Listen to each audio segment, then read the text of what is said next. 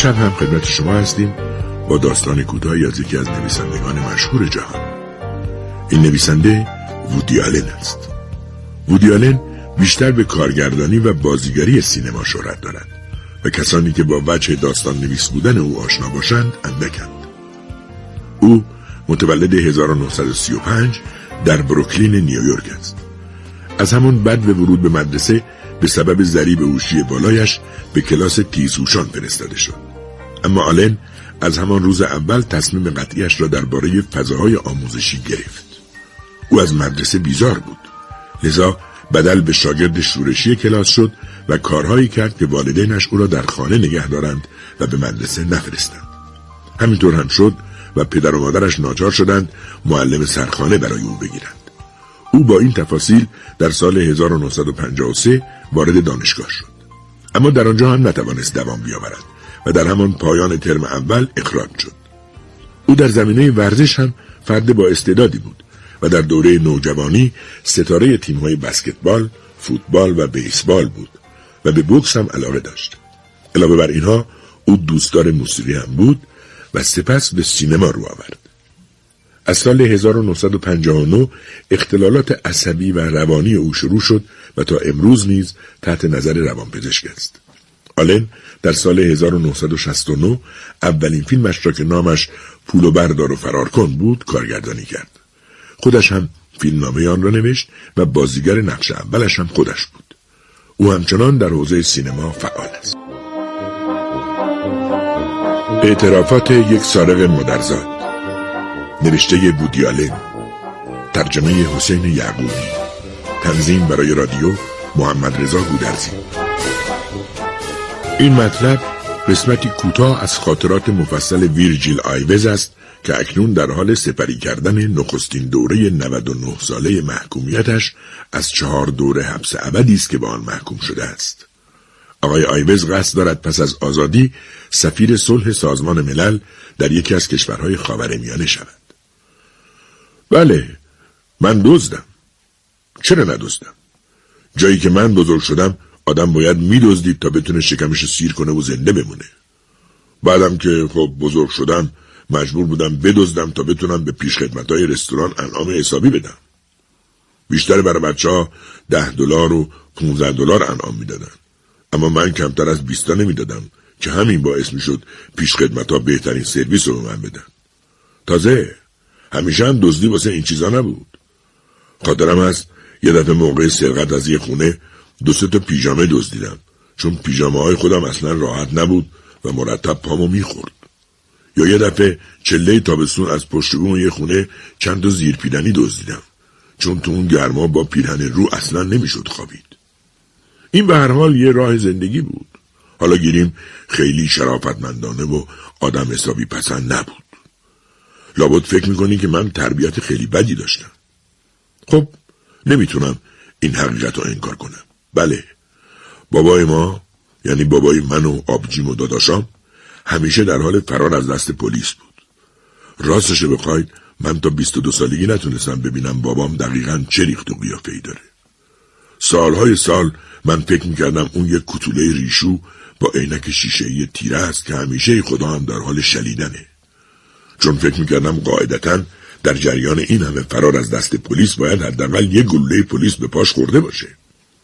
اما اگه فکر نمی که من دارم براتون چاخام می‌کنم باز بگم که بابای خدا بیامرز من اون موقع که زنده بود یه آدم قد بلند و مو بلند شبیه اون مردک سوئدی خلبان بود. همون که دزد حرفه‌ای بانک بود. من به دوره اوجش احترام می‌ذارم. اما خودش باید حالیش می‌شد که شست و پنج سالگی یه سن استاندارد واسه بازنشستگی توی رشته است. اون باید کنار می‌کشید. اما این کارو نکرد این بود که هین آخرین سرقتش افتاد زمین و پاش شکست و مجبور شد سالهای آخر عمرش رو به جای اینکه مثل یه حرفه‌ای گوشه زندان بگذرونه روانه آسایشگاه سالمندان و معلولین بشه. مامانم هم یه جانی تحت تقریب بود. البته اون قدیم ندیما اوضاع مثل حالا نبود. زنا از حقوق مساوی با مردا برخوردار نبودن و حقیقتش رو بخواین اصلا دنبال همچی چیزی هم نبود. داشتم می‌گفتم اون زمان واسه زن جماعت سابقه جنایی برابر بود با بیآبرویی و بدبختی. یه همچی زنی واسه ادامه زندگیش تو جامعه باید همیشه یه جورایی باج می‌داد. یا یه جورایی با سمی تناب داری چیزی خودشو خلاص می‌کرد و دیگه ادامه نمی‌داد. البته بعضی از خانمات تو شیکاگو ماشین میروندن. اما این ماجرا فقط وقتی شروع شد که آقایون راننده در سال 1926 اعتصاب کردند. چه اعتصاب وحشتناکی. تو اون هشت هفته بیماشینی و کم ماشینی صدای همه مردم در اومده بود. اما فلک زده تر از همه گانگسترا بودن که تو اون مدت اگه بانگ می‌زدن مجبور بودن یا پیاده راهشون رو تا مخفیگاه گز کنن یا تو صف اتوبوس منتظر رسیدن ماشین وایستن. به حال داشتم از مامانم می‌گفتم. اوضاع بد جامعه واسه کار کردن یه زن باعث شده بود که اون نتونه به اندازه بابام فعال باشه. و فقط تا شعای دو تا خیابون بالا و پایین خونمون دل دزدی و آفتاب دزدی می‌کرد. البته حداقلش این بود که تا روزی که تو نوادا به رحمت حق واصل شد حتی یه بارم گیر نیفتاد. اگه بخواین درباره سایر اعضای خانوادم چیزی بدونین باید بگم که من یه آبجی و دو تا داداش داشتم. جنی آبجیم تبهکاری کثیفی بود. اون واسه خاطر پول زن بیشعور شد و به مدت سی سال هر روز و هر ساعت اونو میچاپید. هر جور که می‌خوای حساب کنین حتی از لحاظ حرفه‌ای این کثیف‌ترین شیوه دزدیه. برادرم جری یه آدم اهل مطالعه بود. اگه عضو خانواده ما نبود ممکن بود یه چیزی بشه. اما چون پسر بابا ننه دزد ما بود قاطی یه باند زیرزمینی سارقان ادبی شد. اونا یه حوزه کاری گسترده داشتن. آثار ادبی گمنام رو به اسم نوشته های نویسنده های جدید جا می زدن.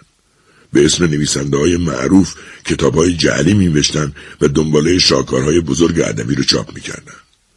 وقتی جری گیر افتاد در حال نوشتن آخرین فصل کتاب جدید هومر با اسم اولیس علیه ژنرال گرانت بود. خلاصه داداش بینوای ما رو به ده سال آب خنک خوردن با اعمال شاقه محکوم کردن. اما گاسفیلکس بچه پولداری که همون روز به جرم نوشتن بازگشت کمدی الهی بازداشت شده بود با سلفیدر ده هزار چوب دو روز بیشتر تو اولفتینی نموند. این همون چیزیه که تو آمریکا یا هر کشور خراب شده دیگه بهش میگن قانون. اما چارلی جوانترین داداشم آدم بی دست و پایی بود که جز ولگردی و تنبلی هیچ کار دیگه ای بلد نبود. البته اگه تنبلی رو یه جور کار حساب کنیم آخر سر به این جرم پلیس دستگیرش کرد و اون تازه تو زندون فهمید که این کارش از معدود جرمانیه که یه پاپاسی هم پول توش نیست. اولین کار خلاف من سرقت خوردریزای یک گرده نون بود. من ته نونوایی رینکین کار می‌کردم. کارم این بود که کپک پیراشکیاب و نون شیرمانا رو پاک کنم تا صاحب مغازه اونا رو جای جنس تازه به خلق الله غالب کنه. یه کار ظریف و حرفه‌ای بود که من با کمک یه تیغ تیز جراحی به نحو احسن انجامش می‌دادم. اگه به این نمیخندین باید بگم مثل کار با نیتروگلیسرین بود. اگه یه خوردش میریخت کف زمین ریفکین یه دعوای اساسی با هم می‌کرد. شاید اگه با آرنولد روتشتاین آشنا نشده بودم یه شاگرد نونوا باقی میموندم و حد اکثر یه دکون نونوایی باز می‌کردم. اما روتشتاین برای من از نقش مهم یه دوز تو جامعه حرف زد. خود اون یه دزد بازنشسته بود که می‌گفت دیگه کار حرفه‌ای نمی‌کنه و فقط دوست داره نسل جوون و تازه نفسا رو را بندازه. یادم یه جمله خیلی مهم بهم گفت. پسرم خورد خورد به دزد همیشه به دزد. من حرف اونو گرفتم و واسه کار اولم هر روز یه باریکه خیلی باریک از یکی از نونا میبریدم و زیر کتم قایم می‌کردم. بعد سه هفته با گذاشتن اون باریکا کنار هم یه نون کامل داشتم. ذوق زده کار اولم و پیش روتشتاین بردم. اما اون خیلی ساده گفت حرفمو نگرفتی. خیلی بهم برخورد. ضمن که خیلی اساسی احساس عذاب وجدان داشتم تصمیم گرفتم اون نون رو برگردونم به مغازه اما وقت داشتم این کارو می‌کردم گیر افتادم آخه اینکه بخوای هر برش نون رو سر جای اصلیش بذاری جدا آخر مصیبت بود Música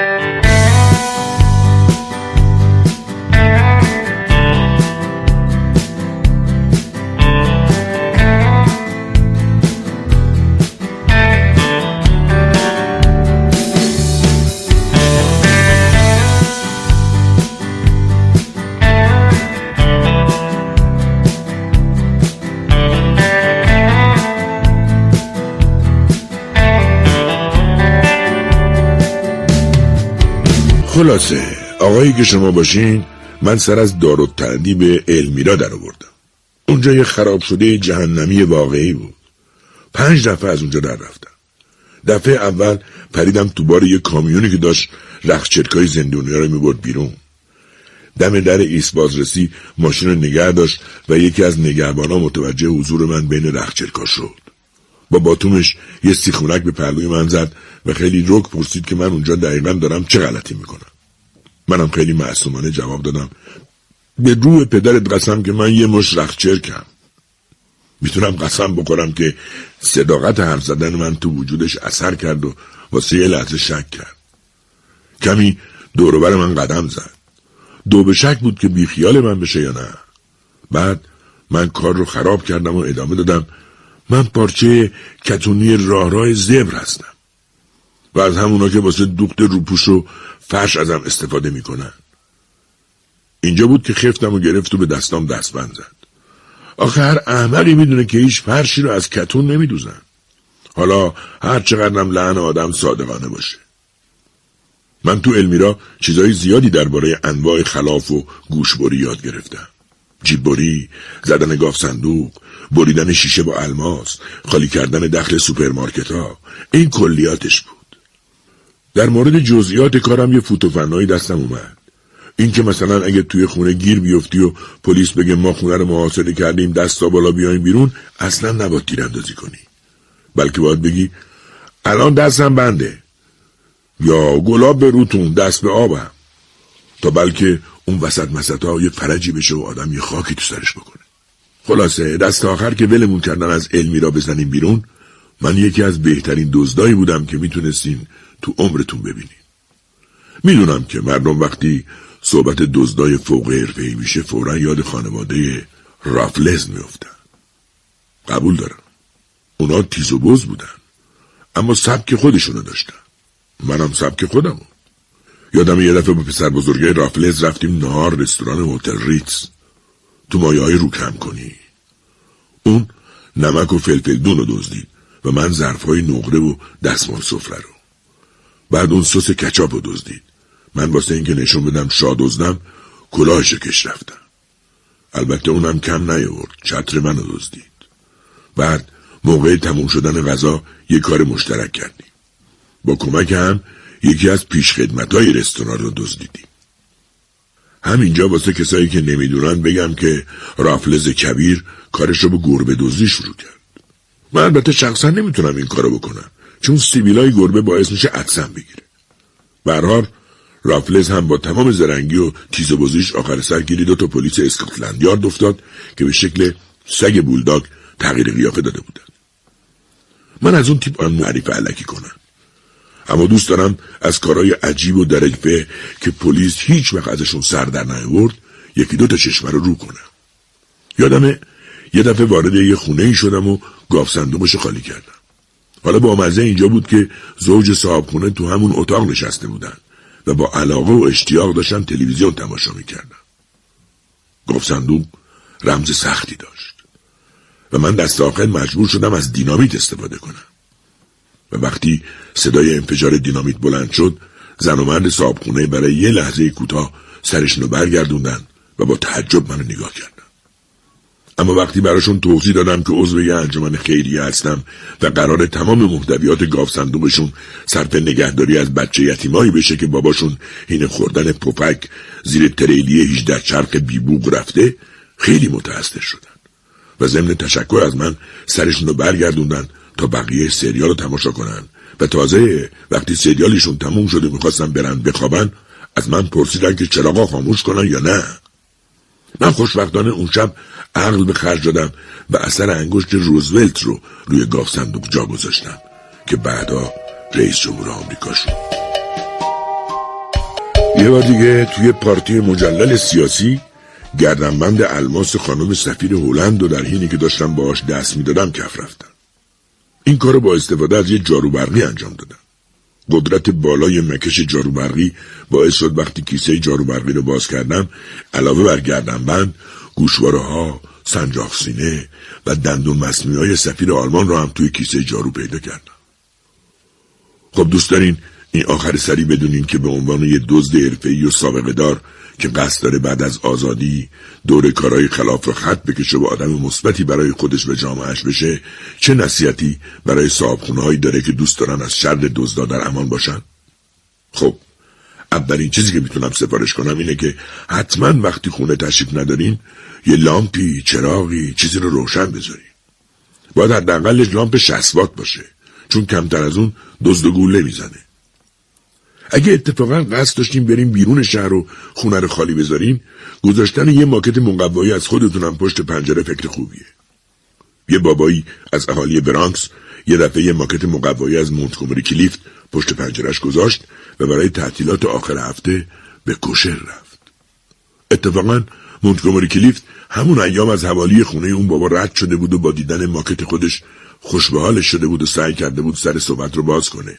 اما بعد از یه تلاش هفت ساعته بی سمر برای حرف زدن با اون ماکت کنت و پکر به کالیفرنیا برگشته بود و به دوستاش گفته بود که نیویورکی ها آدم های خودخواهی هستن.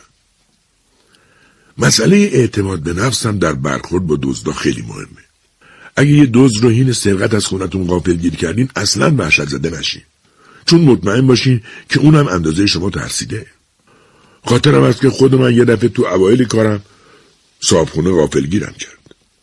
اون که از من حرفه تر بود بعد از اینکه کیف و ساعت و تمام اشیاء قیمتی منو ازم گرفت مجبورم کرد که سرپرستی سه تا بچه زلزلش رو به عهده بگیرم. چاره ای نداشتم. تهدیدم کرد که اگه بخوام از این کار شونه خالی کنم منو به پلیس معرفی می‌کنه. خلاصه من مجبور شدم به مدت شش سال وظایف زجرآور سرپرستی رو انجام بدم. لابد دوست داریم بدونین که چجوری بعد از شش سال از شرشون راحت شدم. خیلی ساده. منم یه دوز دیگر رو این سرقت غافل گیر کردم.